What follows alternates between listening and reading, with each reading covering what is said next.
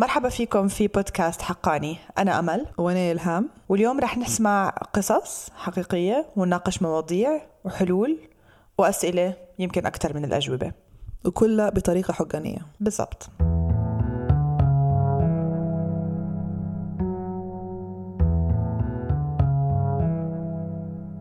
أهم نبيك تتخيلي معي إنك أنت وراجلك تطلعوا مع بعض في الصبح؟ وبعد ما تقضوا بعض المشاوير هو يوصلك ويكمل مشوار مش حتى بيدير إجراء إداري في أحد المصالح. أنت تروحي لحوشك على أساس إنه هو حيرجع بعدين. توا فاتوا تسع سنين وما زال ما رجعش للحوش. صعبة هالقصة وهذه هي فعلا قصة إيمان. خلينا نسمعها مع بعض. طلعنا في يوم 11 8 في 2011 كان في شهر رمضان. آه، نتيجة طبعا للضرب وللصواريخ وللاشتباكات اللي الدايرة في المنطقة. طبعا طلعت. طبعا بعد لا قعدنا عند أختي تقريبا أربع أيام مشينا لي عندنا كانوا عندنا جيراننا آه، حتى هم مأجرين في الدريبي فمشينا قعدنا عندهم تقريبا حوالي أسبوع. طبعا وإحنا قاعدين عندهم بيت نطلع أنا يوميا نحاول إن إحنا نشوفه في حوش الإيجار. والحمد لله حصلنا على الاستيد فانتقلت أنا وزوجي وصغاري طبعا بالنسبة لي أول يوم يعني وإحنا جايين نسكنوا للاستديو ما كانش عندنا ولا حتى بساط يعني إني نرقد عليه أنا وزوجي والصغار فتوكلنا على الله. كانوا عندنا ممكن تقريبا حوالي أربعة بطاطين يعني كيف بنديروا يعني قلت له أهم حاجة يعني لو يرقدوا حتى الصغار إحنا الكبار عادي نتحملوا مش لازم حتى نرقدوا يعني.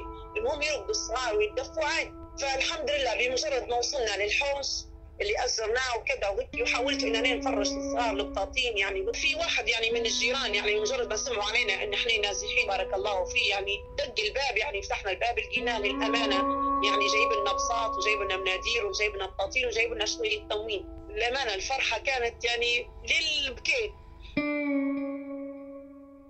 طلعنا من غير كتيب عائلة من غير بطاقات من غير جوازات. فقال لي يعني مستحيلة يعني كيف بنقدر إننا نتحرك وإحنا ما عندناش ولا مستند يثبت إن إحنا ليبيين؟ بعد الكتيب نحاول نطلع عليه جواز السفر وباقي المستندات. فطلع الكتيب وأعطاني الكتيب. فأنا قلت له يعني أنت تشوفي وضع البلاد وإحنا كان يعني للأسف الشديد على الهويه القبض فقلت له خليك يعني فوت يعني شني مرة واثنين وثلاثة يعني اليوم سلمت غدا مش حتسلم. صدقني حيمسكوك. قال لي لا أنا ملياش علاقة ما كانش لي أي موقف. الثوره أنا كنت إنسان مدني ملياش علاقة. مشي اليوم الأول طبعا للمجلس المحلي الدريبي باش إنه هو يتم إجراءات البطاقة وجواز السفر. فما نعرفش شنو السبب اللي خلاهم في هذاك اليوم قالوا لا بدك ترجع غدوة المهم رجع قال لي راهو اليوم ما وفقتش ان أنا ندير أي إجراء. فقال لي غدوه باذن الله لما ثاني يوم قلت له خلاص ما تسخرتش في أول يوم. خلاص قال لي لا بنمشي. مشيت أنا وياه. قبل قال لي قبل ما نمشي ان أنا بنتم برنامج الجوازات خلي نطلعوا عندنا. كان شوية حاجات ناقصيننا مشيت أنا وياه كانت عندنا حاجات خديناها. وإحنا راجعين طبعا للدريبي. نزل هو للمجلس وأنا كملت للحوش باش ان أنا عندي التوأم طبعا يقروا سنة أولى ابتدائي. ممكن مع 12 ونص الواحد اتصل بيا. فشن جوك شن الأخبار قلت له الحمد لله. قال لي انت وين؟ قلت له تو أنا كيف حطيت محمد وأحمد في المدرسة. فقال لي باهي خلاص وبعدين شنو؟ قلت له خلاص بنروح أنا بن إمتى تروح. أنت بدنا تلقى الغداء جاهز. وعلى أساس كان وقتها عندي أنا صاحبتي عندها مناسبة كنت نبي نمشي لها. قال لي باهي خلاص بمجرد ما تجيبونا أرفع الصغار وامشي. لو تبي حتى تباتي باتي. أنا استغربت إن إحنا ما كان ما كانش اتفاقنا إن إحنا نبات طبعا هو وقتها كانوا قابضين عليه وما يبيش يقول لي. فقال لي عند صاحبي مرات نطول ولا حاجة ولا هيك مرات نروح متأخر فأنت أقعدي عندنا. طبعا أنا لما كملوا الصغار مدرسة روحت للحوش فجتني منى مشيت معاها فتفاجئت ممكن مع المغرب اتصل بي أخوه فسألني على أخوه قلت له أنا الامانه راهو الصبح كان عندها كذا وكذا وأنا تو حاليا مش في الحوش. قال لي راهو بالنسبة لي زوجي قال لي راهو قبضوا عليه. يعني كيف الموضوع وكذا؟ قال لي إن أنا طبعا هذه المعلومة اللي وصلتني وعن طريق يعني آه، امرأة كانت معاه في نفس المبنى فحضرتها لما هو طبعا تم معناها قبض عليه. وقت الناس الناس كلها خايفة وأغلب الناس مش عارفة حتى كيف تتصرف. قعدت اليوم الأول واليوم الثاني واليوم الثالث ما عارف كيف نتصرف. فالجيراني اللي كنت ساكنة جنبهم حاولوا ان هم يوصلوا فقالوا لي راهو موجود في المجلس بتاع الدريبي ومشينا وبإذن الله امورها تمام. ومعلش أي طوبه ولا أي حاجة. كان وقتها يوم 17 2 كان بيكون أول عيد للثورة. فقال لي توا بحكم إن هم مشغولين يعني في تجهيزات الاحتفال وكذا بإذن الله قال لي حيكمل الاحتفال وبإذن الله حيطلع ما فيش إشكالية. طمنتني للأمانة. بعد لفات العيد التحرير يعني فات ال 17 وال 18 19 حاولنا إحنا نمشوا نتوصلوا له أو نوصلوا له ولا أي طريقة. فقالوا لنا راهو للأسف شغلنا إحنا رحلناه يعني ترحل لسجن ثاني يعني فات الموضوع فاتت سنة وفاتت السنة الثانية تكمل. ويعني وزوجي معلش ولا معلومة. يعني 99% إنه هو متوفى 99% إنه هو إنه هو موجود. لحد الآن يعني من 14 2 في 2012 لحد الآن ولا خبر ولا معلومة لحد الآن. موجعة هاي القصة فعلا؟ يعني أثرت في شو حسيتي أنت إلهام؟ بتعرفي نحس إن ما عنديش كلام توا نقولها اللي ممكن يشرح الوضع هذا بطريقة بس يعني واحدة من الحاجات اللي ديما نتفكر فيها لما نتكلموا خاصة على الفترة هذه إن كانت في دراسة داروها جامعة بنغازي ومع ديجنتي اللي هي منظمة في, في الدنمارك على تداول الاختفاء القسري أو الاختطاف في ليبيا. والرقم اللي في مخي ديما يقعد إنه واحدة من كل خمس عائلات في ليبيا عندهم حد مفقود. فهذه القصة عايشينها فعلا إحنا في ليبيا. ونتفكر لما طلع أصلا الدراسة هذه إحنا في مكتبنا شفنا لبعض الليبيين وكل واحد منا كان عندنا فعلا حد في عائلتنا يا ولد عم يا, خ... يا أخ يا خال آه، تم تم اختطافه فعلا. فهذه حاجة متداولة. لكن هي جابت سيرة موضوع اللي هو يحطنا في فترة محددة في التاريخ الليبي لما هي قالت إنه تم اختطافه على الهوية. فهذه تساعدنا نحن نفهم إن إن في كان غرض معين من إخفائه يعني. شو معناها بالضبط يعني على الهوية؟ أنا مش ما وصلتني الفكرة بوضوح. هي الإيمان اللي كانت تتكلم في القصة من هي من منطقة تورغا في ليبيا. وهي منطقة تورا كانت مستهدفة في أحداث 2011 كان في تواجد في المنطقة لقوات نظام القذافي ومن غادي استهدفوا منطقة مصراتة. بعض الجهات المسلحة أو بعض المجموعات المسلحة من مدينة مصراتة فصار في ربط بين منطقة تورغا ونوع من الولاء للنظام القذافي. فالاستهداف اللي هي الهوية اللي هي تتكلم عليها هوية تورغا فمعناها لما راجلها مشي وتم استهدافه بناء على الهوية يعني انفهم إنه هو شخص عنده انتماء للنظام القذافي. أيوه هي قالت إن واحدة من الشهود اللي كانوا موجودين قالوا إن أول ما عرفوا هو من التورغة قبضوا عليه على طول. لما نشوف نفكروا في الاستهداف الممنهج اللي قاعدين نشوفوا فيه للناس آه، نشوفوا الأرقام اللي تكلمنا عليها إنه واحد من كل خمسة عائلات حد مفقود عندهم. السؤال اللي ديما يجي في بالي انه شنو يكون الأثر هذا على هذيك العيلة أو هذيك المجتمع وال... أو الدولة ككل يعني؟ هي الاختفاء القسري بيتم وصفه أحيانا إنه من من أبشع وأكثر الجرائم تعقيدا. هو جريمة بترتكب ضد فرد بس هي فعلا أثره آه، بيمتد على العيلة بيمتد على المجتمع. بصير في تفكك في المجتمع. كل عيلة عندها شخص مفقود كل مجتمع عنده شباب مفقودين رجال مفقودين. فبتصيري بتحسي بهاي الفراغات في المجتمع يعني أثرها دائم. الاختفاء القسري له تعريف في قانون الدولي لحقوق الإنسان. نحن بنقدر نعرف الاختفاء القسري كفعل له ثلاث عناصر. أول عنصر هو أنه يتم اعتقال أو احتجاز أو اختطاف شخص وحرمانه من الحرية. هذا هو العنصر الأول. يعني طبعا هذه المعلومة اللي وصلتني وعن طريق يعني آه، امرأة كانت معاه في نفس المبنى تحضيراته لما هو طبعا تم معناها قبض عليه. العنصر الثاني إنه هذا الاختطاف أو الاعتقال أو الاحتجاز تم آه، ارتكابه عن طريق موظفين دولة يعني شرطة آه، جيش أو أشخاص تعمل بمجموعات مسلحة أو مجموعات تستعملهم الدولة مثل الميليشيات. هذا هو العنصر الثاني. حاولوا إن هم الأشخاص اللي يقبضوا عليه اتصلوا بي كان في نفس اليوم متأخر في الليل فأنا خفت في الأول ما بدش رد بعدين رديت عليهم. لما رديت حاولوا إن هم ممكن شكلهم إن هم كانوا يستجوبوا فيه في حاجات ما كانش هو معترف بها حاولوا إن هم يوصلوا لأي معلومة عن طريقي فأنا طبعا فكان ممكن نتاكد أن كلامي كلامه كلامه نفس كلامي. العنصر الثالث هو رفض كلي لتوفير معلومات عن مصير هذا الشخص، معلومات حول مكانه، آه، مكان وجوده، وين هو، نقدر نحن نصنفه كأخذ هذا الشخص وضعه في المجهول ووضعه خارج حماية القانون بشكل كلي. فسألت عليهم شيء قلنا صح هو جابوه لكن إحنا رحلنا وين رحلتوا قالوا لنا رحلنا لي ما نعرفوش لمصراته لأي مكان المهم يعني ما أعطونيش معلومة إنه هو وين. وطبعا في موضوع لازم نحن نركز عليه إنه مهما كانت الظروف حرب أو طوارئ أو شو ما كان لا يجوز نهائيا تعريض أي شخص للاختفاء القسري.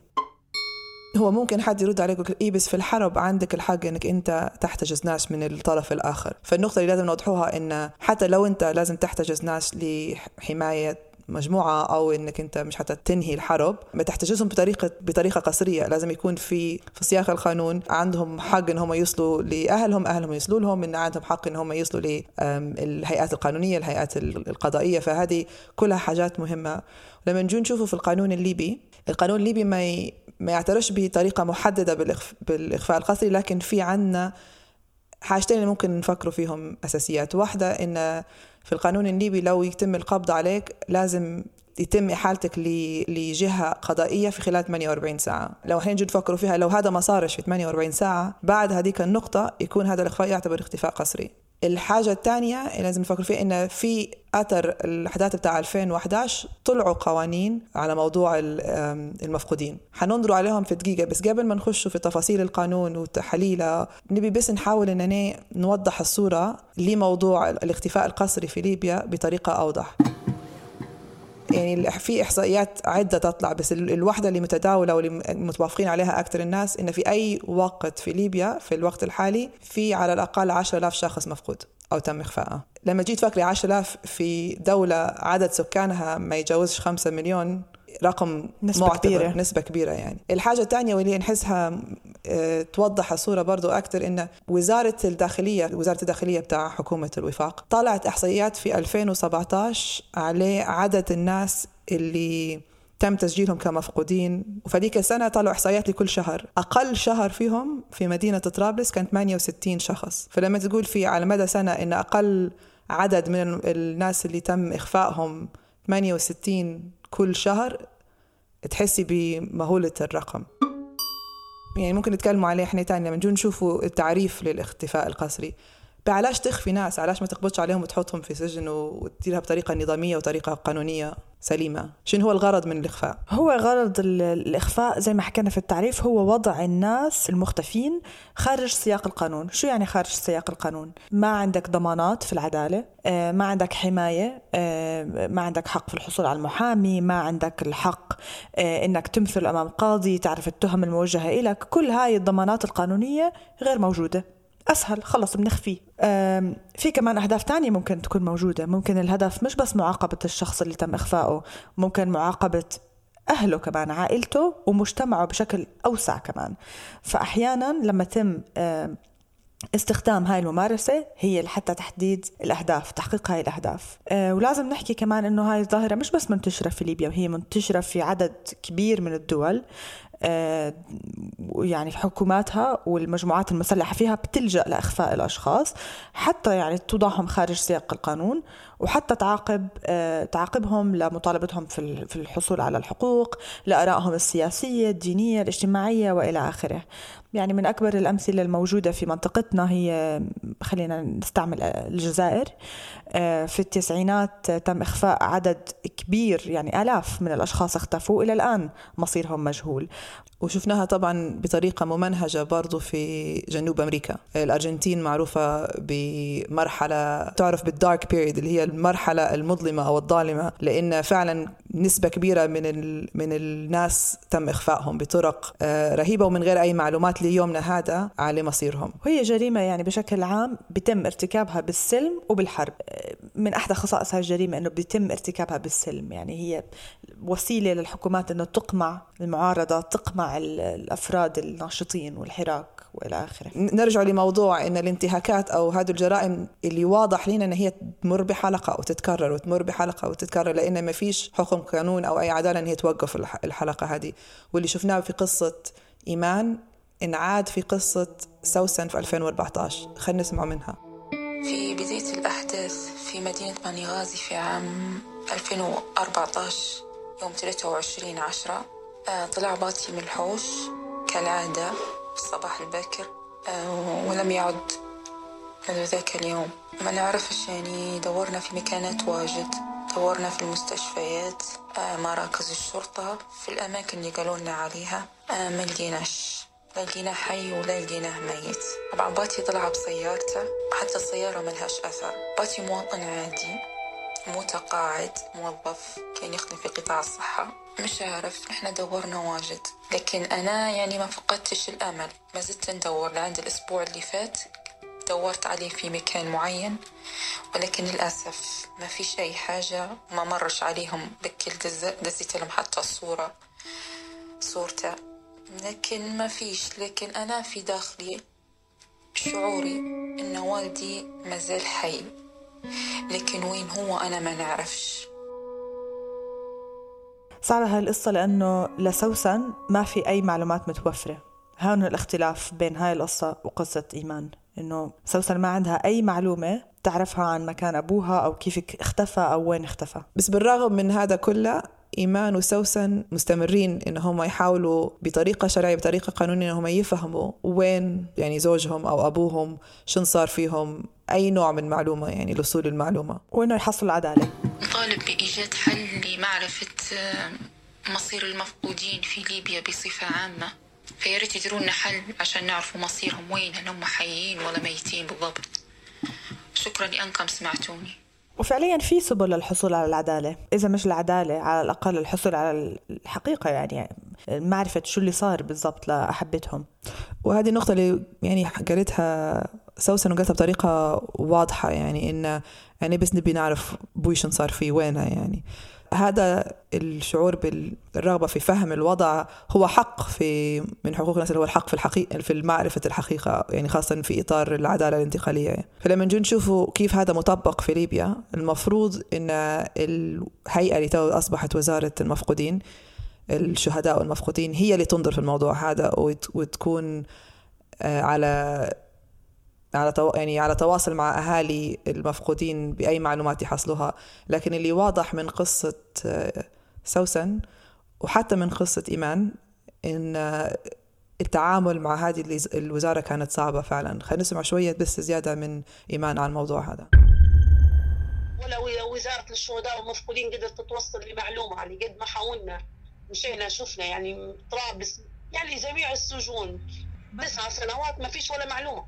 نشوف فيه إحنا يعني كلها يعني وزارة كانت مفتوحة باسم المفقودين والأسر وأهالي المفقودين مش مستفيدين ولا حاجة. فأنا لو إن الوزارة كانت تتحرك وطبعا ويواكبوا القضية ويتحركوا كانوا حيوصلوا لحل لكن يعني تسعة سنوات ما فيش أي خطوة. يعني لدرجة إني أنا بصراحة يعني آه لدرجة إنه يعني الصغار يبدو غير مصنفين. اللي قالته إيمان نقطة مهمة يعني إن سهل علينا مرات الناس إن إحنا نقعمزوا هنا ونقولوا لا المفروض نلجؤ لل... للجهات الهيئات العامة والهيئات القضائية اللي مفعلتها القانون والقانون موجود يحمي الناس. هدوما لو عندنا آلية اللي هي وزارة الشهداء والمفقودين اللي هي المفروض تنظر في الموضوع هذا.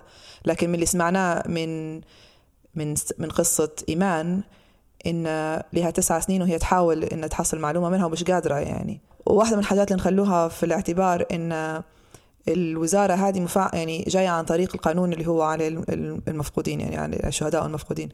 والقانون تعريفه للمفقود ما يشملش شخص يعرف به هو كان موالي للنظام السابق أو كان آه، محارب في في ميليشيات النظام السابق. فشو معناها هذا؟ معناها إن حسب وضع تورغا الحالي وتصنيفهم بطريقة شمولية ان هم كانوا مواليين للنظام السابق في بعض الناس لما يحاولوا ان هم يسجلوا مع الوزارة ما يقدروش يسجلوا ما ينطبقش عليهم التعريف يعني. فيعني في حدود لآلية العدالة الانتقالية وموضوع المفقودين على على الصعيد الوطني. شو ممكن الآليات الوطنية تقدم للأشخاص؟ مش دائما ممكن إنه تساعدهم مش ممكن ولا مرات مش راغبة إن هي تساعدهم حسب ما هي تحكي في آليات أخرى ممكن آه، للأشخاص يلجأوا لها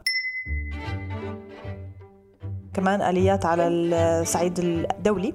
نحن بنعرف إنه في اتفاقية دولية لمنع الاختفاء القسري لكن ليبيا ما انضمت لهي الاتفاقية الدولية. أه ولكن في اتفاقيات أخرى انضمت ليبيا لها نحن ممكن نستغلها. منهم اتفاقية مناهضة التعذيب والعهد الدولي الخاص بالحقوق المدنية والسياسية. والملفت في النظر في العهد الدولي للحقوق السياسية والمدنية إنه بيشمل آه، آلية لوضع شكاوي فردية بتسمح للأفراد اللي مروا بانتهاك لحقوق الإنسان أنه يقدموا شكوى لهاي اللجنة الدولية ممكن تنظر فيها. وهاي اللجنة بتنظر لشكاوي متعلقة بالاختفاء القسري. ولو الاختفاء القسري يكون بطريقة ممنهجة على صعيد واسع إن هي ممكن تصبح جريمة ضد الإنسانية. ولو هي جريمة ضد الإنسانية تفتح لنا مجالات تانية للمساءلة والمحاسبة منها القانون الجنائي الدولي وطبعا زي ما نعرفوا إن ليبيا في تحقيق جاري في وضع ليبيا عند المحكمة الجنائية الدولية. ففي مجال إن يعني ممكن مش قضية فردية لكن يعني كفاجعة على مستوى ليبيا إن إحنا ننظر فيها على مستوى الجنائية الدولية صح؟ صح لأنه الجرائم ضد الإنسانية هي من الجرائم اللي اللي بتنظر فيها المحكمة الجنائية الدولية في سياق ليبيا. حاليا في عدد كبير من الجرائم بتنظر فيهم منهم القتل التعذيب إلى آخره. ولكن إلى الآن ما نظرت في موضوع الاختفاء القسري فنحن ممكن يعني في عمل المنظمات المجتمع المدني وكمان عمل الناشطين في في مجال حقوق الإنسان نعمل توثيق ببرهن إنه هاي الجرائم منتشرة أو منهجية ونقدم معلومات للمحكمة الجنائية الدولية بنطالب فيها أو نحن بندعي إنه هاي الجريمة فعلا بما إنها منتشرة وممنهجة بترتقي لمستوى جرائم ضد الإنسانية. خلينا نراجعه. فاحنا سمعنا من إيمان ومن سوسن شن صار لهم. الرحلة اللي هم مازال فيها إن هم يحاولوا يوصلوا لمعلومة أو. أو أي نوع من العدالة بالنسبة لبيو سوسن ولزوج إيمان. دخلنا شوية في تعريف الإخفاء القسري في القانون الليبي والقانون الدولي وشن معناه. وشن ابعاده وشن ال... الاحتمالات اللي عندنا في العدالة. حكينا عن المحكمة الجنائية الدولية حكينا عن ال... العدالة الانتقالية وحكينا عن الآليات الوطنية. لما ننظر للحلول أو لطريق القدام عندنا آليات إن إحنا المفروض كمجتمع مدني ممكن مع بعض نشتغلوا إن إحنا نناصروا الدولة إن هي فعلا تفعلهم الآليات هدوما بحيث إن هم يكونوا منصفين للناس. الحاجة الثانية اللي عندنا آليات دولية زي المحكمة الجنائية الدولية آليات الأمم المتحدة إن إحنا نرفعوا شكاوى. والجزء الثاني إن لما ليبيا تدخل على مرحلة الانتقال أو العدالة الانتقالية إنه يكون في ترسيخ لمبدأ الحق في الوصول للعدالة والحق في الوصول لمعرفة الحقيقة. هو مشوار طويل وصعب ومؤلم بس مهم. ونحن مشان هيك بنحكي العدالة رحلة. شكرا لاستماعكم. لو عندكم أي سؤال أو أي استفسار بعد سماع الحلقة أو لو عندكم أي اقتراحات لكيف ممكن مع بعض نكملوا الرحلة هذه ابعتوها لنا بتسجيل صوتي على صفحتنا في الفيسبوك Lawyers for Justice in Libya. شكرا مرة تانية لاستماعكم لبودكاست حقاني العدالة رحلة. أنا كنت إلهام السعودي. أنا أمل نصار.